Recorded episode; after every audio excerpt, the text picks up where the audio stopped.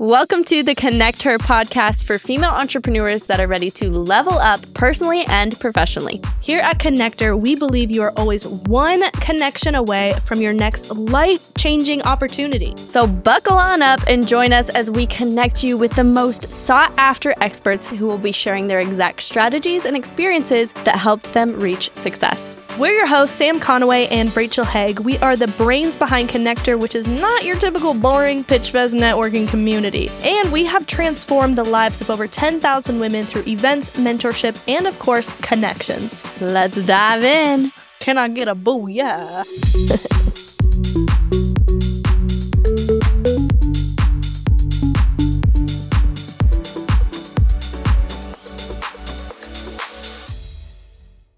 What is up, connectors? Today we are excited to introduce you to Angela Gargano. Angela, it is a pleasure to have you on our podcast today.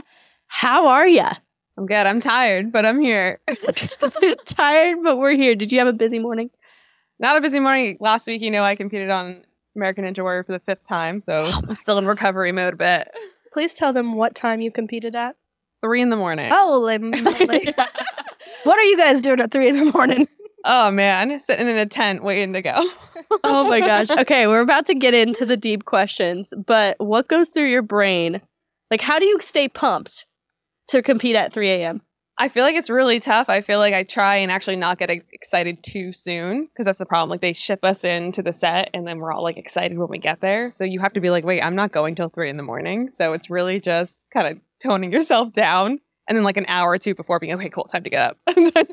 Time to look around now. Oh my gosh. I know you can't tell everybody everything of how it went, but what is three words to describe how you feel like it went this time? I feel like this time it was humbling. Humbling. That's un- okay. Ooh, okay. Uh, well, I'm super excited to have you on our podcast today. I remember the first time I ran into you at Squatch Fitness.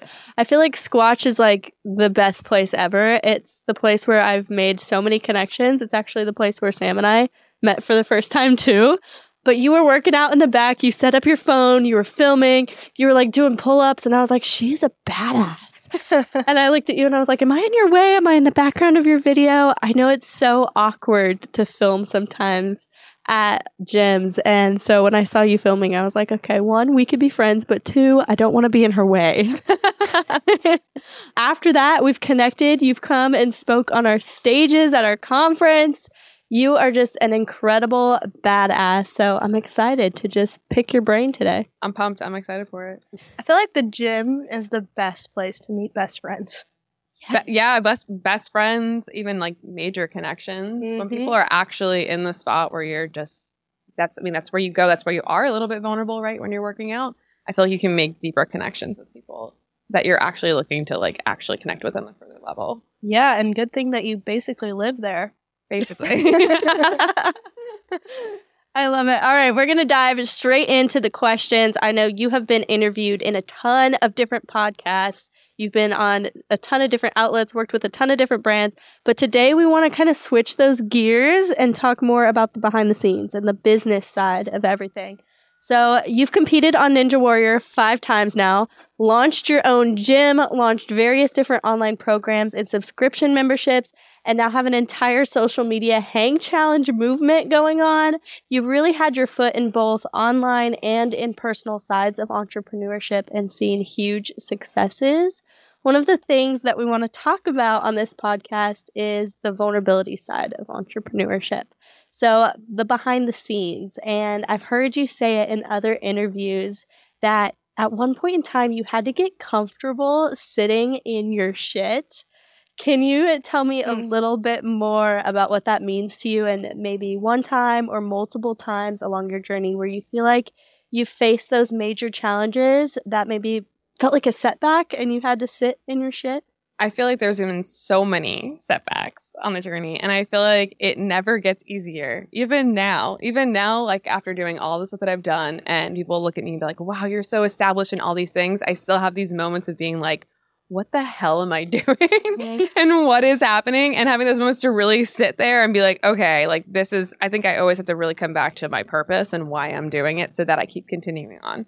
A lot of people make it sound really like sexy to be an entrepreneur. It's hard. Mm-hmm. That's why a lot of people do not do it. And a lot of businesses do fail. So you really have to get comfortable with failing.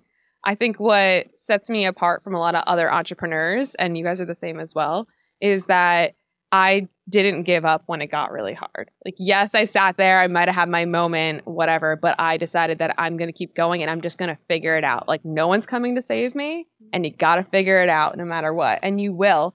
And sometimes it's in that moment that the bigger ideas come out of that, right?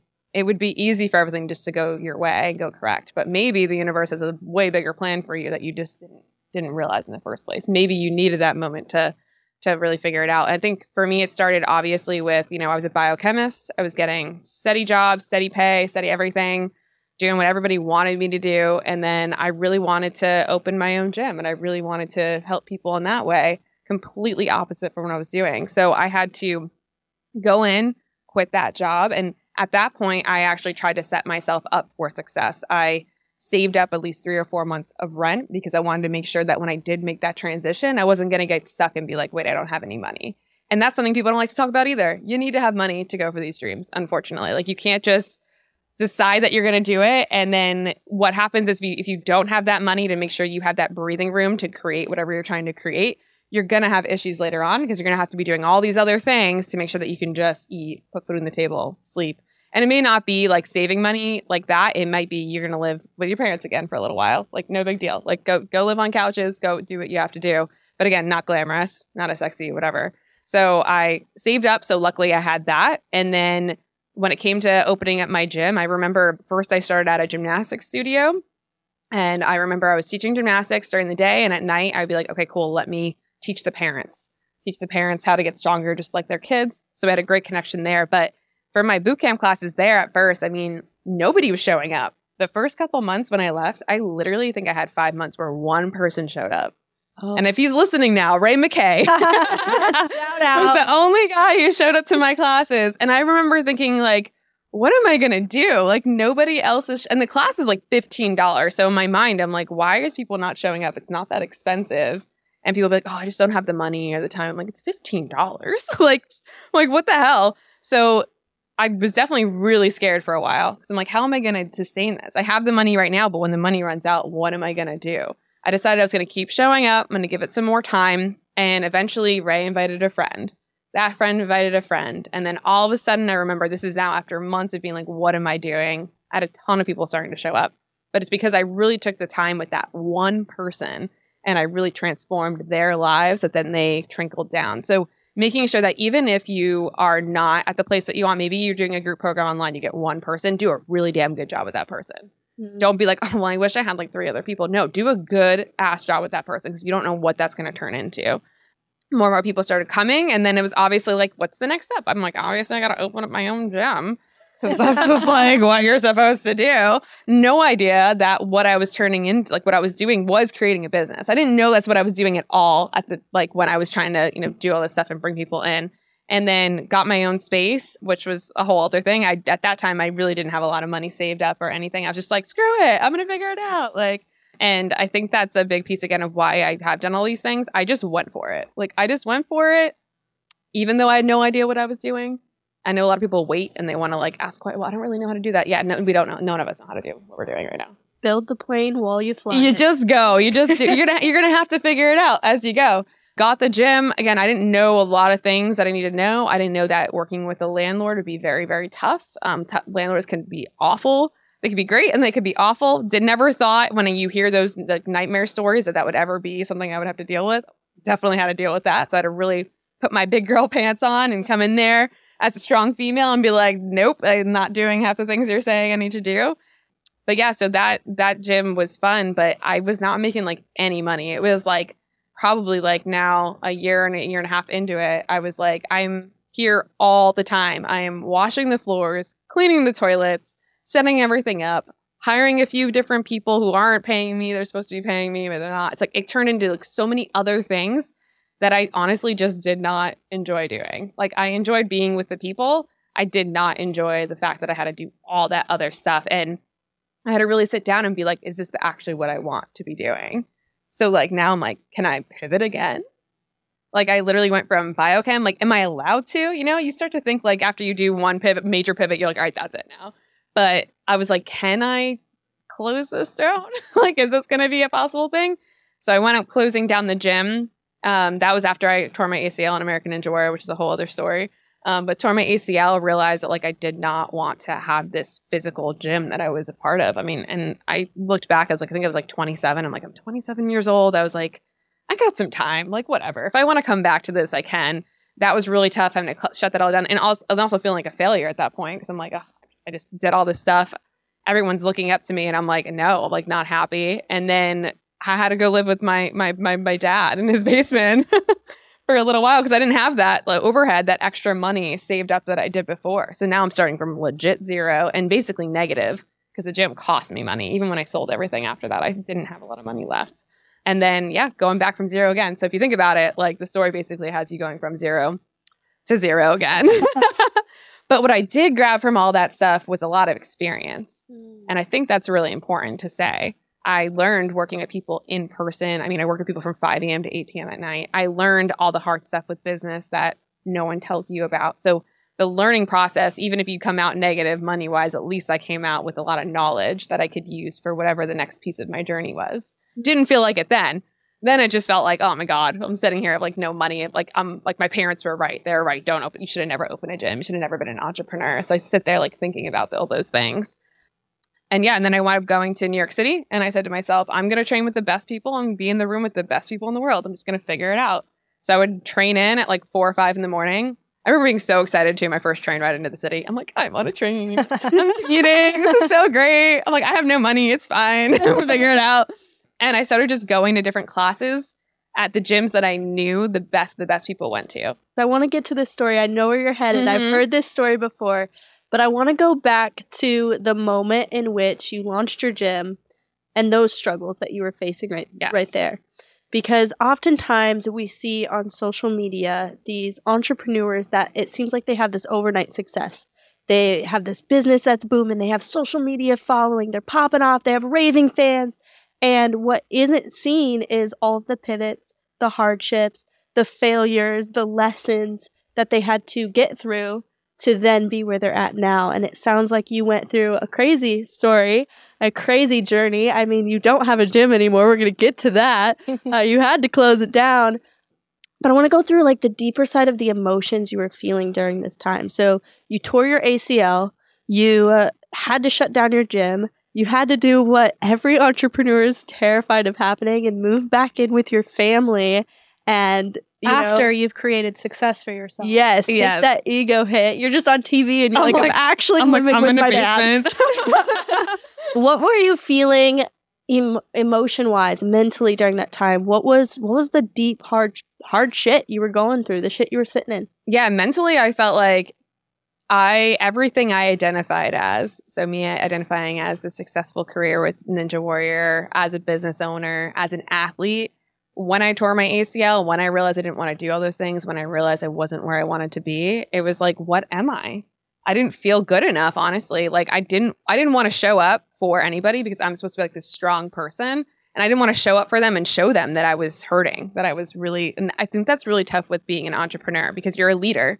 You're a leader, people are looking at you, and you don't want people to see that you are struggling, like you are struggling super hard. So that was really tough for me. I did not want to leave my house. I always had this smile on and this front on, but in the inside, I was dying. Like I'd go home and I would just in my head be like ripping myself apart. And I didn't know what to do for a while. And my close friends could tell. They could tell that like I was not okay, like just from the way I was acting. I didn't want to go out anymore. I didn't want to see anybody. I was really... I would really just kind of do my work, go home, like whatever. And I, at one point from that whole situation, definitely be- basically became suicidal. Like I was like, I do not want to live anymore. I was like, who am I? I'm failing. Like I felt like I failed everybody around me. And, you know, I remember having those thoughts and just being like, I'm really having these thoughts right now. Like this is, this is actually happening. Like I, I like after everyone seeing all this stuff, this outside version of me, but in the inside, like I don't want to be here. And I remember thinking about like all those movie stars you see who think you think they have it so perfect in their life and everything they're doing and that they're just hurting on the inside. And I luckily had a mentor come up to me and say, you know, it's okay. I see that you're stuck. I'm seeing that you're like struggling. I know you're not showing anybody, but I see it. Like, I see that you're not okay right now. She's like, it's okay to feel all those things. You're, it's like, you validated my feelings of feeling like worthless at that point, basically. She's like, you can feel that, but let's not get stuck in that situation. Like, let's not get stuck there. For some reason, she said that and it clicked to me. And although I still was really upset, I was like, all right, what can I do to change this narrative? What can I do to change what's going on in my head right now? And also, you know, I'm more than just all those things. I'm more than an athlete. I'm more than a business owner. I'm more than all those things. And that moment really made me discover my real self and what actually mattered. Yes, all the success and business stuff like that matters, but no matter what you're doing, business, you're a mom, you're more than just that. You are so much more than that. So what I had to do to figure that out was I had to go back to, okay, cool, what am I missing? If now that all that's gone, why am I having these thoughts and what can I do to reframe this? And it was really my mental state. So what can I do for my brain to help me like start to change those thoughts? And it literally started with journaling. I was like, I'm going to sit here and I'm just going to journal out everything I'm feeling, because I felt like bad for feeling what I was feeling. Like, I'm like, I shouldn't be feeling that way. I'm telling all these people to be positive and I don't feel that way. So the the the notebook was a great place to just put all those thoughts, the bad ones, the good ones, whatever I had. I can put it on there and no one's going to judge me. Just getting it out on the paper and out of my brain and looking at it. So I wrote whatever I needed to write. And then I started writing out, obviously, gratitude. What am I grateful for? What do I have that a lot of people do not have right now? And that really started helping me, but it didn't happen overnight with that. I had to do that every single day and make that a priority for myself. And then after a while, I started to notice that I felt a little bit better, like a little bit better each time I started writing it. And then I could tell that, you know, I was a little bit less anxious with certain things. I was a little less like, ugh, like reactive with certain things just because I was showing up and doing that on the journaling. Then I decided to sit with myself mentally and do meditation, sit down. We just sit down in silence and just be with myself for a little bit. And that seemed to me at first was seemed super stupid. I'm like, this is so dumb. I'm going to need to sit down and I'm going to like just, you know, listen to the world. Or yeah, yeah. That was literally me like two years ago. If you would have told me to meditate, I'd be like, absolutely. This is doing nothing for me. Like, this is not changing anything. I'm just sitting here. Um, so yeah, I started meditating and that became my practice. It became meditation and journaling, those two things mainly. I started doing that to kind of really discover who I was and to really start to say to myself, okay, I'm more than just all those things. I'm more, but what anybody else thought of me did not matter. And that's what I didn't, I guess, realize at the time. It's what I thought of myself. Because no matter where you are, if you're doing being really, if you're really successful or if you're in your shit, you have to love yourself. And that sounds like really woo-woo-y and whatever, but you really, you do at the end of the day. No matter where you're at, all that other stuff does not actually matter. Definitely. Okay, so a question that I have, because one thing I really love about the way that you show up online is you're real, you're raw, you're vulnerable, you show people the behind the scenes now. When did that shift? Because it sounds like to me there was a time where you were kind of trying to put on this face like, everything's perfect. I'm a ninja warrior. I'm not struggling. I'm not upset. Um, when did that shift where you actually were comfortable with just sharing everything, the whole behind the scenes online? I think it really shifted when I did tear my A C L. And then I started to share me working out and my journey coming back from that injury. And what I had realized is that when I'm posting myself sitting there doing bicep curls with my brace on or like, you know, doing pull-ups with my brace on, people would message me and be like, wow, I see that you're doing that. And because of that, you show like you're showing up. I'm going to show up for myself as well. And then when I saw that, wow, people are relating. People are also struggling right now. And that is relatable and that's helping them. I realized that the injury, the stuff I was going through was more than just about me. Mm. It was about, wow, I actually have an opportunity right now to help other people because everybody's going through something. Whether it be the A C L tear, maybe it's a car accident, maybe they didn't, you know, got broken up with, whatever it is. So I started to realize that the more I actually show my authentic self, the more relatable I am, the more people actually do want to work with me. Because they're like, oh, wow, she's showing literally life. Like, this is literally what, what is happening in life. And I think for so long as we grow up, and maybe it's just the way I was raised and my parents, like, they never wanted us, anyone to see that, even when we have family issues. Like, they were like, you hide that. Like, you hide that. No one sees that. Don't talk about it. Don't ever talk about that. Me and your dad were fighting. I still get that now. Oh, like, yes. In the middle of like, you know, I'm I'm I'm in the middle of like writing this book, and, and my mom, first thing she said to me, she's gonna hate me right now, but she first thing first thing she said to me was, don't you dare put anything about what happened when you grew up in there. Uh, yeah. And I think that's why you want to hide it. But in reality, a lot of people had gone through that stuff. So I wanted to hide it. But what I realized is as I shared my vulnerability, that became a huge piece of my message. And that, that's why people started to work with me because of that, not because I was perfect. Yeah. They don't like being perfect is great, but that's not what the real life is. So I can, I mean, Rachel and I one hundred percent relate on everything that you're saying. And so I can believe that all listeners are doing the exact same thing too. Because it's scary to put yourself out there. It's scary, especially if you're programmed from such a young age, which, you know, nothing against our parents, nothing against that generation. They did the best they can with the information that they knew. But one of the reasons for ConnectHer is because we know leading with vulnerability is the biggest way you can build genuine, real connections. Not just one-on-one, but actually with your audience, which is exactly what you did. You were able to show who actually am I? What's behind the scenes look like? What's the pain points? What's the struggles look like? When we leave our egos at the door, that's when we can walk in and just be authentically fully ourselves. And I feel as though when you showed up fully authentic to who you were, you start to attract your tribe. You start to attract the people that are like, I'm with you on this. I want to be a part of your movement. I want to be a part of whatever you're teaching, because I can understand that your energy that you're putting out right now is something that is real, it is genuine, and sometimes we don't see that a lot through social media. And I, I personally feel as though when you put that out there, energetically, people can feel that. People can feel real authenticity. And that's really cool that you're able to share with us and everybody else that uh, that's something that you were able to do. And I want to circle back to pivots. Mm-hmm. Because I know you've gone through a lot of them. Yes. And I feel as though you're not the only one.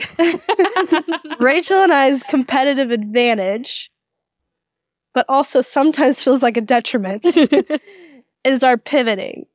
And giving yourself permission to let go of, it's almost like a like a grieving process. Absolutely. Right? Because you you put so much time, so much energy. It's like even a relationship. You put so much time, so much energy into getting to know someone, into making something happen or making your business happen, that when you're ready to kind of cut ties with it and move to something that you feel could be better, it's hard. It's hard to let go of that entire future that you envisioned. So how do you give yourself permission, or what does that process mentally look like for you to say no to one thing that you've put so much energy into and transition that into, I'm going to start this now? I think that's tough, because I think sometimes people pivot too soon, mm-hmm. because it's obviously going to be hard, whatever it is that you're doing, and then you're going to want to pivot. Like, when do I grit? When do I quit? Ba- yeah, bas- basically. Yeah, I mean, I think that you need to give whatever it is that you're doing a good chance. Some people, someone told me like the rule of thumb is like two years. I didn't even know that was like on purpose. So that's basically what's been happening in my business, is basically like give it like the good two years of all in of what you need to do. But when I really knew I needed to pivot with like all the stuff with my business, whether it be my gym or t- turning down my membership and stuff like that, is when I literally was dreading showing up for it. Like I was dreading it. I was like, I don't want to show up for this. I literally like I'm I'm hating it right now. I feel like I felt like I was literally that girl back in the biochemistry lab. Like, and I'm like, that's not why I started this. I started this so that I could have freedom. I started this so that I can like feel a certain way. And maybe I didn't get it completely right the first time. And I think learning when you are going to pivot, like I said, trying to take those lessons you learned from whatever it is you just did and then using that for whatever you do next. I've learned every single time now what I like, what I don't like, and that I'm in control. I'm in control of what my life is going to look like. Mm-hmm. And that's that's really the main thing. You're in control. If you're in something right now and you feel out of control with it, you got to come back to you are in control. If that's not what you want it to look like, you can change it. Because we basically have control of our destiny, whatever we want, wherever we want it to be. So, but pivoting, I definitely think give it the time it needs. You really need to make sure you do that. And then if you are, if you're like, okay, I really do need, I, I needed to make this change, do it. Just go for it. Make that change quick. Don't, don't think that anyone's going to care either. That's the other thing. When I shut down the gym, the first thing I thought to myself was, these people are going to hate me. They're going to hate me. I created this whole community and I'm like, peace out. Like, bye. Like, see you later. They literally do not care. I made sure they were completely set up for other gyms and that they had whatever they needed. They still support me to this day. I still text a lot of them. They do not think anything of it. And the same thing happened when I had to shut down my membership. I'm like, these people are literally going to hate me. And you know what? They just respected me. And they get over it. They honestly do. You know, they move on. on. They move yeah. on. You know what I mean? You're invest. You're so invested in it. But if you're if you're doing like some kind of company stuff, they do. They move on, and they don't even think about it as much as you're probably thinking about it. So if you need to pivot, do it. Sometimes in business, our business is like our main focus. We're in it. That's our life. But we forget that our business is a small section mm-hmm. of our clients' lives. And so when we shut down something or we pivot, we feel like this is going to rock their whole world. But we're rocking only thirty minutes of their fitness routine. Um, okay, I want to switch gears a little bit, but still talking about pivots, because it sounds to me that with every pivot came a mass amount of self-love, a mass amount of giving yourself grace, taking in the lessons, becoming a better version of yourself, and then moving into this new opportunity and being able to go all in on it. And a big piece of that is self-love. And so one of the things that started your fitness career was bodybuilding competitions. And Sam and I have actually done bodybuilding competitions ourselves. We won the exact same title two different years in a row. Wore the exact same p- bikini color. Like I was blonde, blonde hair. If you put our creepy. pictures next it's to creepy. each other, like we look like the same person. It's, we didn't even know each other. It's so freaking creepy. But you were doing all the cool flips and tricks on stage. We were not doing that. I was my only goal on stage was don't break an ankle in these heels and make sure your butt doesn't jiggle. Um, but anyway, you were doing some big moves in that in the fitness competition space. And in that space, it's really focused on judging your body. You're literally on stage, and these judges, these people, these old men that have been in bodybuilding for years are judging your body. And then you pivoted to Ninja Warrior, which is a space that's completely different. It doesn't matter what you look like. It matters how strong you are, what your agility looks like, what your cardio looks like, like all of those things. And so I feel like there was some self-love things. There was some mindset shifts around, you know, f- re-falling in love with yourself, all the different things. What was that mentally like on you with those pivots? Yeah, I definitely feel like, thank goodness, honestly, for the fitness world. I feel like you might see a lot of entrepreneurs who've been through the fitness world. Like mm-hmm. some of the people I look up to, they're all like, yep, I did that. Like I did fitness competition. Every Mental entrepreneur toughness. I meet normally started in the fitness world, or that's where they met their first mentor, or that's absolutely. Yeah. That so I, at the gym. I actually, before even doing that, like I hated my body so much. I would literally just hide because I I'm muscular, and that's like was not, has not been in until like recently. I feel like like strong is cool now. It was not cool. Like for a while, it was yeah. all about being really lean, really tall. Mm. So I would actually hide my body all the time. When I was growing up, they'd call me Mangela. I had to put, yeah, I was hiding in a sweatshirt. I, w- I left home. I left school multiple times crying. Like, and I remember the teachers being like, "We love your arms. You look so good." And I'm like, "I hate them. They're just making fun of me all the time." So to do fitness competitions was completely outside my comfort zone originally because I didn't want anyone to see my body, and I hid it. And again, growing up, same thing. My mom was like, "Cover yourself. You always got to cover yourself, whatever." So I'm like, "Okay." So when they gave me this little bikini. And some clear, they're like, you're going to get your shoes at the stripper store. I was like, like, um, like, I'm a really good kid. And like, I'm like, this is not like anything that I would ever do. But why I'm so happy that I did do it is because that is where I met my mentor. And it was this woman, Kathy Savage. She was like, she just Savage. That is Kathy a Savage. Badass name. I love her so much. I still talk to her now. She literally just believed in me. I went into her office and she was like, you can do this. You're, I'm going to sponsor you. You're going to do this. These competitions. You're going to flip around. We're going to give you a routine. It's going to be great. And I, I've never had somebody so much be like so believing me that I started to believe in myself a little bit more mm-hmm. for different things and even my body. And then we would go in every Sunday and do those posing, and we'd all be in our bikinis with our heels. I was struggling, but there's women of all different ages in there. And that's when I started to become really confident, more confident, honestly, in my body. Walking in those heels on stage, if you can do that, you can walk into an interview. Like, anything's easy after that. Like, so turn around, look at your, you know what I mean? There's just something about fitness competitions that really helped me step outside that next comfort piece that I needed to become who I knew I wanted to be. So, so happy I did it. Did it for years. And then, yeah, it started to become a little bit more excessive later on. So I'm so happy I did it because I got the confidence. But then towards the end, it was like, I feel like I'm barely eating. I do feel like it's just all about my body. I was feeling really tired. And that's when I definitely, you know, was like, I'm ready to shift into something else, which accidentally became Ninja Warrior. accidentally became Ninja Warrior. Yeah. In thirty seconds, can you summarize how you accidentally got on the show? Yeah. I mean, somebody, my, my, my other mentor for fitness competitions was trying out for us, helping her make a video. And my friend was like, you need to try out for this. But that time, again, very humble, like, no, I don't want to get in her way. Like, I can't do that. Like, I, I can't step on her toes. My friend was like, you need to do this. Like, just put in a video. Believe in yourself. Again, more people pushing you to do things that they see in you that you don't see in yourself. So I put a video in and I wound up getting on. Like I found out like maybe months later, I forgot about it. And I was like, shit, gotta learn how to ninja.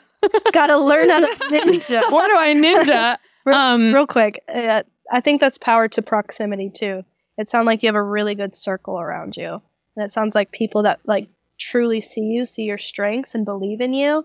And I, I feel like that is the number one thing that people need. They need someone in their corner rooting them on, saying you can do bigger things, because you're either going to get brought up, you're going to get drugged down by the people that you surround yourself with. And I know that this is not the first time people are hearing me say this or somebody say this. You are the five people that you surround yourself with. And because you surrounded yourself with people that wanted to push you, you became a five-time American Ninja Warrior. Yeah. And, and that happened multiple times in my life too. Certain clients too. When I was trying out for this women's health competition, I'm like, no one's going to want to take me. I'm this girl from Rhode Island. She's like, just submit. And she bothered me every freaking week until I sent the thing in. And then I wind up getting it. Awesome. And it's wild. But yeah, you need that. And it's so funny. A lot of times it's somebody you don't really expect. Mm-hmm. Like you're not, it, maybe the person you're looking up to isn't really giving you that, that push you need. It's like a lot of times it's these other people. Yeah. That you kind of maybe overlook a little bit, and they're the ones in your corner who are constantly pushing you and constantly looking out, and you don't know why, but like you're like, that those are my people. Those are my people. You, it's like every single journey I've been on, I've always grabbed a couple people. Like like there's there's people that I'm still acquaintances and stuff like that, but there's a few people that I forever, well, if they called me, like I would help them because they they helped me push through so many times. But yeah, so I feel like yeah, Ninja Warrior switched over to that. And what I started to realize is that I can focus on just getting stronger and doing these awesome obstacles. And it didn't have to be as obsessive about what my body looked like. Also, my body looked way better when I stopped obsessing over it, when I was just focusing on strength and getting stronger. And that's really where my company started to come to life. It Ooh. was strong feels good. Like strong looks good, but it feels even better. So if you focus on actually working on getting stronger, you're going to feel really good. And then you're going to look good because you're going to feel good. At the end of the day, that's the whole thing. Yeah. If you're constantly in the mirror just ripping yourself apart, you're like, oh, like, I'm not lean here. Oh, I got a muffin top here. Oh, my God. Like, like all that stuff. You're never going to be happy. So we always say that, like one saying, like, abs won't make you happy. And I have so many clients who are like, yes, they will. I'm like, I bet you they won't. You know, when you you're say that. You're going to be hungry. Yeah. You want to want that muffin. Hangry. Yeah, you're going to be hangry. Um, but abs aren't going to make you happy, because if you're not happy with where you're at right now in your body, you're not going to be happy with anything else. And that's why a lot of my programs stem from now. And again, this is, shows the evolution basically that I went through myself. It was like, if you focus on getting stronger, I promise you, you're going to look and feel good. Like you will, if you don't focus on any of that stuff. Can you go a little deeper into how your body image played a role in the confidence in your business? Yeah, I mean, I definitely feel like you can kind of see uh, from what we've been talking about, it evolved. I was becoming more confident in my body and what I was feeling like myself. I was able to put that off into the world. And I was able to, I shared that story too. So I would share that vulnerability and that story with people, and they'd be like, wow, actually, mm-hmm. maybe, they're like, maybe it is time for me to look at this a little differently. And I think that's what really helped, because when I would share my story and be like, okay, cool. I remember when I wanted to be one hundred fifteen pounds, there's a picture of me literally like drinking beer and like not looking great or feeling good, but I'm one hundred fifteen pounds. There's a picture of me, one hundred twenty-six pounds. I look way better, healthier. I'm eating better. I was like, look at that here. Look at this difference. And that's because I was focusing on becoming stronger instead of focusing on a weight or any of that other stuff. Mm-hmm. So I definitely think that by going through that and sharing that, I can, again, relate to my clients that I'm speaking to right now, mm-hmm. because they're feeling exactly the way I was feeling. And they're over it. Most people are over it, too. They're over like, okay, I gotta go get a bikini body. Like, okay. Oh, yeah. Oh, yeah. Okay. I want to go back on that timeline. So you moved back in with your family. You shut down your gym, which is something you worked so hard on for a really long time. You had these massive pivots. You were learning a ton about yourself. You then went to New York. So you went from this small girl in Rhode, Rhode Island that got on Ninja to now this big, crazy, fast-paced city. And this is around the time, from my understanding, that you started working with a lot of big companies. I mean, you were working with Under Armour, you were working with Women's Health magazine, Pop Sugar, and from that time base, you were also training a lot of celebrities. So where did you start to put yourself in these rooms and find this community and find these connections and nurture them? Yeah, so the beauty of social media is that you're on there and you're looking at the people that you aspire to be. So I would look on my Instagram and I was like, I want to be like that person. I, I love what they're doing. It just seems like that's where I want to go next. So I would basically put myself in the room. So I would pay for the classes. I would go to the classes. At that time, it was in New York City. It was in Solace. If you go to Solace, Solace is where everybody was at. The ten a.m. class. I don't remember if it was like Tuesday or Wednesday, whatever it is. I knew everyone was going to be in that room. So I literally just went and worked out. I didn't ask for anything. I didn't look. I just literally worked out with these people. I would find out who they were later on. But I knew, or or I would know them and say I didn't know them. Like I'd go in and be like, yeah, strategy there. Yeah, I'm like I didn't know them. Um, I just kept putting myself in those. I mean, I would sometimes work out three times a day, which is super unhealthy. Don't do that. I was literally just work. I was going to all the workouts to meet people. Networking, yeah. I was literally just networking, and then sometimes it would be like, oh, cool, we'd all do the class. Oh, you guys want to go grab some coffee? A bunch of us got coffee, and it slowly started to evolve, and then people started noticing me somehow. When I started working at this gym in the city called Performance House, that's where a lot of the celebs and stuff like that. I mean, all that stuff I did was for free. Mm. I think that's very important to, to add there. Living in the basement, and I'm doing all of this for free. I'm meeting all the people for free. And it was just so I can get my foot in the door.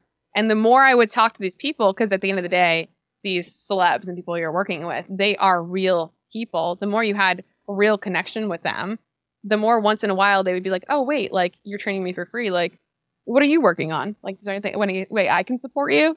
And I'd be like, well, I'm trying to do the X, Y, and Z. Oh, actually, I know the head of Pop Sugar. I'll connect you via email. Mm-hmm. Like, what? Like, all this stuff would happen. But that was after I was doing that constantly, again, for free, just putting myself in the room. And at the end of the day, just being a good person. I mean, that sounds such like such a wild thing to say. But literally, if you're just a good person to the people that you're trying to have help you and you were literally showing up for them, it eventually will, you know, it will go tenfold for you.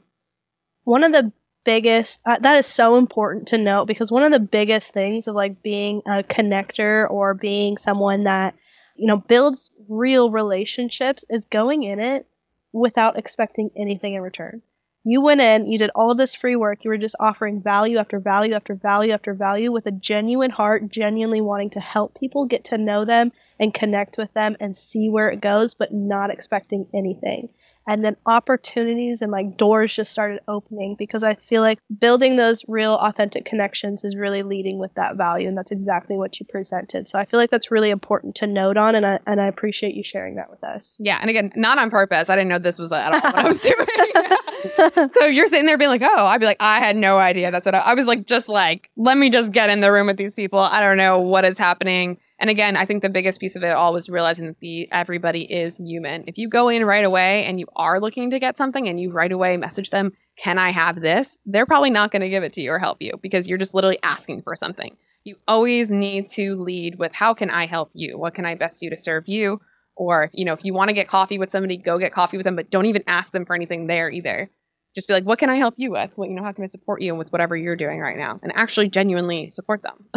Um, and I feel like that's really, really important with all the connections that I made there. But again, I want to say there too, I was still super broke. Like, I mean, super I'd broke. Struggle bus. I mean, you can see this all the time on like Instagram and stuff. Again, it looks like everyone's crushing it. They're hanging out with celebs. They're training celebs, but they're super broke. Like, so it's important to know that along the journey. That just, how did you have the confidence? Yeah. What was going on in your mind? I honestly, I'm trying to think. I mean... I don't know what kept me going, honestly. Again, what you didn't see, too, is like when I would come home on the train at like midnight, because I'd get there like five in the morning, leave at like midnight train. And I like there's a couple times I was sitting in Penn Station just like crying on the floor with the homeless people. And it's like, what am I doing? um, I, it's like really tragic. No, I mean, I mean, it's true though. You're sitting at like you're like if you were ever in New York City, you know what I'm talking about. You're sitting and waiting for your trains. Everyone's sitting on the floor waiting. It's just like a whole like whole vibe. Um, and getting home super late. I'm trying to think of like what really just like kept pushing me. And I really just think it's like those little snippets of people believing in me that I was just like, I'm I'm meant to do something. I know when I was in those rooms, I knew I was meant to be there. Like I just had that feeling. I'm like, I'm like, I'm not meant to be doing what the universe is trying to force me to do right now. The universe is trying to force me to to give up, but that's not that's not whatever I belong. I just kind of had that feeling inside of me. So people always ask me, I'm just not really sure. I just I just always have had this drive where I know for some reason that I'm meant for more. And I feel like that also was when I was younger, when I was with my friends and stuff like that. I'd always be like, oh, when we're superstars, when we're famous, when we're this. Back then, I didn't realize that it's more like I wanted to be like a leader, not like necessarily like famous. But I would always like be thinking bigger than a lot of the, my other friends that I had growing up. They were always just like, oh, I'm just going to get a normal job, work nine to five. They just already had that in my head. But I always had this like bigger, yeah, even when we talked about the conference when I was like, I want to be in the circus. Like they were not thinking that. um So yeah, I feel like it was just, there's this, this drive inside of me that you just know. You just know when you're meant for more and you have to just keep pushing and not give up, um, even when you're sitting in, you know, poor in the, with the homeless people. I love how this conversation has transitioned because I feel like there are so many female entrepreneurs, I guess entrepreneurs in general, but I don't talk to that many men out there, um, that know they're meant for more. Like that was the thing. Maybe they were a kid. Maybe they were working a nine to five. Maybe they were, there was some moment that hit them in life where they were like, I am meant for more. I'm meant for a next step.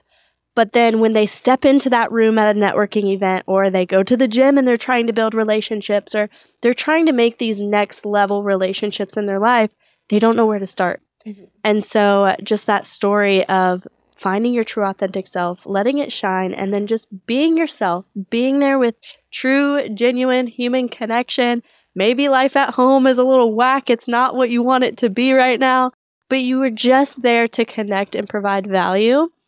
I think there's just so much power in that. And it even converts into now people trying to show up on social media, like just be your true authentic self, connect with your audience. Like don't post to promote, post to connect, post to be social. That's why it's social media. Um, and you'll find the right people in your co- corner, the community that is there to hype you up like you've had on this journey the entire way, it sounds like. Yeah. Next step, I want to transition. So at this point, you're in New York, you're working with celebrities, your bank account is still... Still not matching it. Match it. You have more Instagram followers than your bank account. We'll probably just say probably, that. Probably, yeah. Definitely. What was the next step? So right now you have a ton of different programs. You transitioned your business more online. What did that journey look like? Yeah. So in between when I was doing a lot of stuff in New York, I knew like I had a little bit of money left over and I was like, okay, what am I going to do? And I noticed when I had gone from, you know, everything with my A C L, that I did start to get a following on social media. And it was everyone asking me to help them with overcoming their A C L. So I was like, okay, maybe I can take this online somehow and do that online. But I'm like, I don't even know how to do that. Like, how do you even train people online? I was always a like in-person training type of person. So I found somebody who was doing a course online for how to teach online trainers. And I purchased it. I think it was like three thousand dollars at the time. I did not have three thousand dollars. I don't remember how I got that, but I figured it out. Um, so it was like three thousand dollars. You come in, you go to, you know, go meet weekly mastermind calls. And then she has like a whole course built out on like how to do that. So I literally, since I had nothing else to do in the middle of it, I was like, might as well just do this entire course. Um, that's where she taught me how to like share on stories and to basically provide education for people. So I know people would sometimes come up to me and be like, you're sharing all this education on social media. Like, I'm Like, why are you like talking so much? I'm like, well, you're not my client, so whatever. like, why are um, you talking so much? Yeah, and I'm like, well, it, clearly it's not for you, so you can like unfollow me. I don't know, because um, I would talk about basic stuff, you know. But you've like your other people, like your peers, yeah. watching you and stuff like that. So, anyways, so I um, went through all of that that course, and then I literally again, I didn't have a massive following then. I think I maybe had just hit ten K followers, okay. and I just and your following was still higher than your bank account. Yeah, still higher. Yeah. Um, and then, but what's crazy is like if I think about this now, like then I, you know, I just started like putting like an application. I didn't have a website or anything. It was literally just one of those like type form things. It was just like fill out this application to work to, to work with me. And I just like pulled it out of my asshole. I honestly didn't know what I was making. It wasn't put together, but um, I got like five women. Yeah, five women to train with. They paid, I think like it was like twelve hundred dollars at the time to work with me. And that like kind of held me over. Um, and then I already saw like, oh, wow, I don't have a giant following. And I was able to get these five women to, to purchase this. And like, there's definitely much more opportunity online to help them. And then I just like built it out as I went. Because it's really, I think that was really important too. Like I built it out for them as I went because I didn't really know what I was going to do. But I knew I was a good trainer. I knew that. I knew I knew my shit and I'm a good trainer. So I just kind of guided them. And then that started to involve, it evolve into women wanting their pull-up. Um, and that's when I went all in on that instead. I was like, you know what? I was like, I've been helping a lot of these women get their pull-ups. I was like, a lot of people keep asking me for their pull-up. I was like, that's what I'm going to go all in on. And that's cool because that set me apart from half of the trainers that were around. Every other trainer was like, oh, I'm going to help you get your bikini body. I'm going to help you this. I was like, okay, I'm going to help you get a freaking pull-up. Like, let's go. I love that. Really quick, two key points. I just want the listeners to like let this soak in. Two key points. Take messy action. Like you didn't have it all figured out before you launched your business. You were building the plane while you were flying it. You're taking mess- messy action.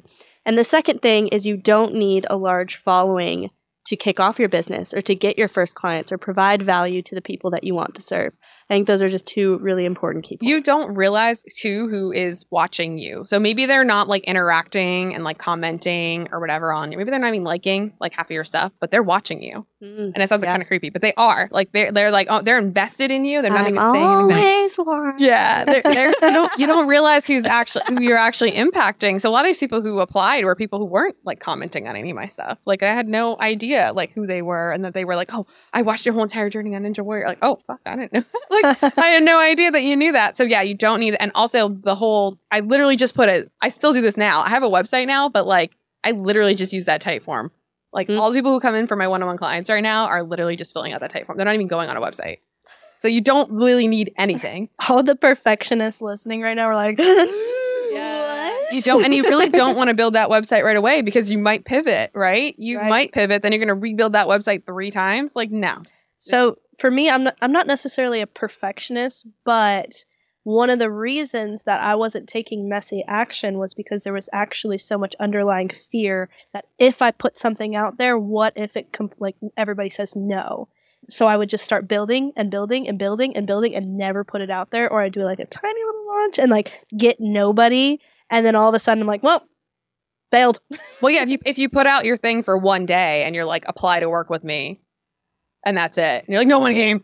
You're like, okay, well, you need to do that every single day because literally people probably didn't see it because like you said, they're doing their own life thing right now. And they probably didn't even see that you posted it out there. But Did for sure. Did you have any programs that just flopped? Oh, absolutely. I had um this one I called Dominate. That was like just like Dominate. Do- Dominate. It's like this, it's like this do-it-yourself program. And I was like, this is going to do so good. I made the program all beforehand, whatever, literally zero. And I remember like posting and being like, you know. Nobody got, wants to dominate. Well, I've got, oh, I've got, I was like, I've got, I'm like, yeah, I've got so many people in this already. Who else wants it? Like, like you know what I mean? Like you're just saying, you're just like that. saying it, although it's like, we got five spots left, but there's literally like no one in it. Like low key, like first events Rachel and I were like putting out there. We're like, it's almost sold out. And it's like one person. Yeah. And you're like, shit, like this is crazy. Yeah. I have to fly my mom in. Mm-hmm. Whereas what's funny is my other programs later on where like I made Core Revolution, which is to help people like get a stronger core.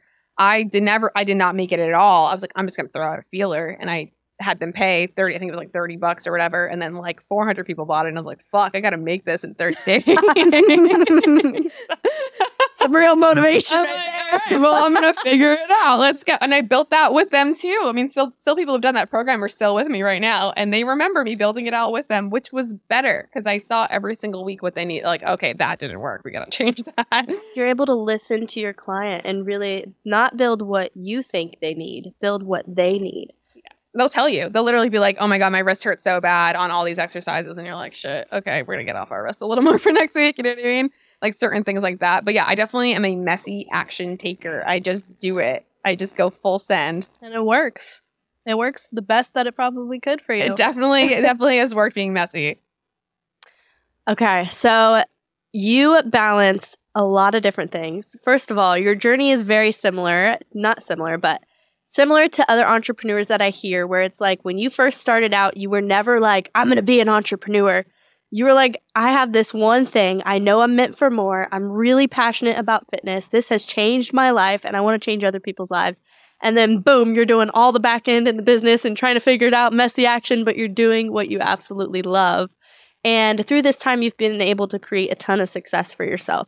You've, of course, been on Ninja Warrior. You've done that type of media side of things. Um, you've built multiple different programs, messy action. You've launched subscriptions. You've launched programs. You've done in-person events. You've done speaking opportunities. You've done online business. Woof. What a woman. Unwinded listening to you. You've done all of this, but you've still balanced the back end of business, building the programs, messy action, and the front end of posting on social media and having that personal brand. What would you say are the top three things or the core things that you do to find that balance and still share an authentic journey? Yeah, I feel like that's a huge piece of it. People are, I think that for me, it has become a habit posting. Mm-hmm. Like I basically post every single day and I have been since I was actually looking the other day, since like two thousand fourteen. So like I, it's kind of just like built in me to just kind of to post as I go. Yeah, I just think I literally, it's like, it's kind of like what Gary Vee says, says all the time. You like document, you don't create. Like there's times where I will batch out my content and have it laid out for like a specific launch or whatever. But a lot of the times it's literally me just showing up as myself and whatever I'm doing. And be the content. You literally just got to like show your day to day. Like, you know what I mean? Show show that you hate leaf blowers. I've been posting that a lot lately. The leaf blowers are driving me crazy. And everybody's messaging me about God, it. That is, it's literally the most annoying thing when you're taking a meeting and someone outside is just blowing leaves like they don't care, and you can't hear what's Always happening. Always at ten a.m. Like I'm gonna go crazy, but it's like it's like that kind of stuff, right? That's that's easy. That's easy for you to show up. You're just being yourself and you're just posting. So I think that's important. You're thinking too much about before you're posting. If if you're having an issue with you know the social media aspect of it and everything, or post that you are like shit deep in work on the computer. I know we do all the time. Like nope, today sucks. I'm on the computer all day and I hate it. Like you know what I mean? Like you can just post those things and just continue to show up in that way. Because at the end of the day, whatever, no matter what you're doing, like we say all the time, they are buying you as a person. I get it. They're going to get their pull up from me. Like they want to get their pull up, but they're not buying the pull up program for the pull up. They're buying the pull up program to do the pull up program with me. Mm. That's what's important. Um, so you have to show up and be yourself and do those things and show your humanness. I really love what you're doing on social media right now. We actually did it in the studio before we started this podcast. We brought a whole pull-up bar into the studio because you have what's called the Hang Challenge right now. Yes. And I love this because it's about you, but it's not about you. Like you are leading so many people in something that truly transformed your journey and helped you get your pull-up and helped what you've helped like over five thousand yeah, women, yeah. five hundred women do their pull-up. But this challenge is about other people doing this uncomfy thing they've never done before and sharing it with you. And you share almost everybody's stories that post their hang challenges. So you're starting a whole social media movement and balancing all of your business and stuff. I think this is a perfect example of how you don't have to show up on, on social media as a T V channel of just presenting your life, but creating connection and creating a space to work with the people that follow you and have them be a part of your journey. What are, do you have any success stories or just really passionate things you've seen some of your followers share from just this hang challenge alone? Oh my God, so many things from this hang challenge. Again, I don't even know some of them are doing it sometimes. I actually started doing it for myself to get ready for Ninja Warrior. I'm like, I'm just going to hang every day for thirty days. I'm just going to have fun with it. And then people started joining in. And then I'm like, shit, this actually might be a great opt-in. So I made an opt-in form. So now they're all opting in to do it. This woman. Yeah, now I'm like, all right, get the emails. Let's go. But what's cooler about that is they come in. I have a little community group. They're all posting their hangs in there. And every single day, my favorite part is looking in there and being like, this is like sixty-five-year-old woman, by the way. They're like posting, wow, this is actually a lot easier today. And I'm like, yes, it is. And I feel like it's really exciting. Whatever it is that you want your opt-in, your community to be, give them really quick wins. Think about how easy it is a hang challenge. A hang challenge is literally going to take you thirty seconds maybe every single day. And it's a quick win that they can do with you right then, right there. Sometimes people do like these long, crazy opt-ins, which can be, you know, good or whatever. But something like this builds that community because we literally are doing it together every single day. And I'll hang and talk about how it's hard or things along those lines. But I had a woman the other day who I had a call with. And she was like, I, she's like, I never thought that a pull-up would be possible for me. She's like, I just started hanging. I just listened to what you said. And I love how you said that you're just going to break it up into little bitty pieces. Like you're going to hang first. Then maybe you're going to get a slight bend in the elbow, whatever. Um, and she said to me, she's like, that's when I clicked. Like, I was thinking about going all the way up on this pull-up the whole time, but I, I just hang on the bar and start there. Like, it will seem so much more possible. So giving the people around you those quick wins is something simple that you're doing with them. Because, again, I literally hang with them every day. So we're all hang- we're literally hanging out every day, which is great. Yes. Yeah, we're hanging out every single day, um, I think is huge. And when I saw that that was working and I saw that people were obsessed with it and into it, I went all in on that. Mm-hmm. That's also very important for your business, every every business person. If you're, like, trying to get somebody into whatever you're doing community-wise and it's just not working, you're, like, pulling teeth to get in, might be the wrong one. Might be the wrong thing. It wasn't until I literally was just like seeing that literally thousands of people were messaging, can I hang too? I want to hang too. I want to hang th- every day. I'm like, all right, this is it. Like, let's go all in on that and give somebody quick wins to show up. But yeah, the fact that they always message me all the time and they're just like, Angela, like, this little step helped me so much. I also showed them how creating a habit and showing up for themselves with something very simple each day, you can then habit stack. So now they hang. Maybe you can say three things you're grateful for after.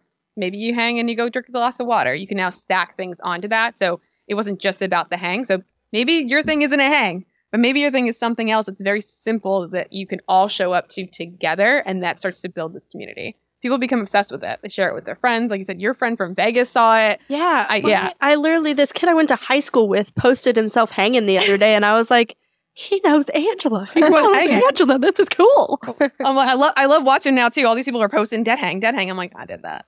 That was me. I'm still doing it. Oh my god! I'm hanging at like midnight when I'm like, shit, I gotta fucking get out because I I don't want to miss it. I love that, and just the the two core things from this again is one, building community around your business. Like, community is so important, and I feel like we just say it all the time, and it can be annoying. But the people that you surround yourself with are literally the most important part of your journey. It's not about the journey. It's not about the end result. It's about the community that you have along the way. And not just the people you have in your circle, but you're now creating a community space for other people to have other people in their circle doing these hard things together. They're all commenting. Like, they're doing the job for me. Like, yeah, I go in there and I'm like, I'm like, you already commented on it, but people are like, yeah, great job. Oh my God. Oh yeah, Angela told me to do this. You should do it like that. And I'm like, thanks. Exactly. And you're leading with value. Like, what you did by that hang challenge is literally just lead with value. Someone could come to your Facebook or come to your Instagram and not even buy into anything, but still get so much value of the first step into reaching their pull-up, which is a really hard thing for females to do sometimes. Absolutely. It's super hard for them to do.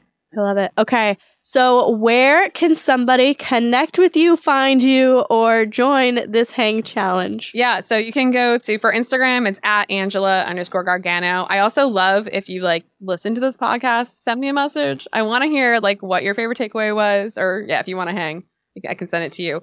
For all the free stuff that we have, you can just go to w w w dot angela dash gargano slash strong. So we put that on there for anybody who's doing like any podcast that I'm on. We have all the free stuff right there. So you've got the free hang challenge. You've got like a never miss a Monday thing, which is like a newsletter you get every Monday with the workout. And I just talk about my life. I go all in on like the good, the bad, the ugly. Sometimes people are like, damn, you shared that. I'm like, I shared that. I'm going to tell you how my holiday was, and it was not great. um, but so you can get a lot of different resources and things to help you. And like you said, just kind of connect. So um, we put everything on there. And yeah, don't be scared to message me because I still am running my social media. Everyone's always like, is that you messaging me? I'm like, no, it's really me. Like, who else is it going to be?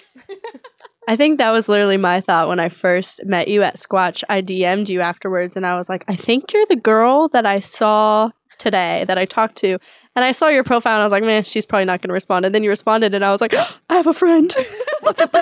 It's me. I'm on there. I love that. I love that. All right, Connectors. Today has been an action-packed episode with lots of stories and insights from Angela's journey, going from a small girl hanging out in Rhode Island to living in New York, launching multiple different programs, opening a gym, closing a gym, hitting rock bottom, learning about herself, falling in love with herself, inspiring many people to hang on social media, popping off, working with high-level brands. She is an incredible, incredible woman, and we are so honored to have her on our show today. So if you want to get connected with Angela, make sure to hop into those show notes, check out her profiles, follow her on the gram, send her a D M because she does answer those D Ms herself, and get connected with her. hang out with her, literally hang from a pull-up bar and get your pull-up with her. And yeah, follow her story. How'd I do? Hang out with her. Hang out with her. Literally hang from a bar with her. Safely. Safely. You know, safely. Thank you for listening to the ConnectHer podcast, and we will see you all in the next episode. Thanks for tuning in to the ConnectHer podcast. We are your hosts, Sam and Rach. If you enjoyed this episode and would like to show your support, make sure to connect your friends with your favorite episode, leave a review, and download that favorite episode for later. And remember, you're always one connection away. We'll catch you in the next episode.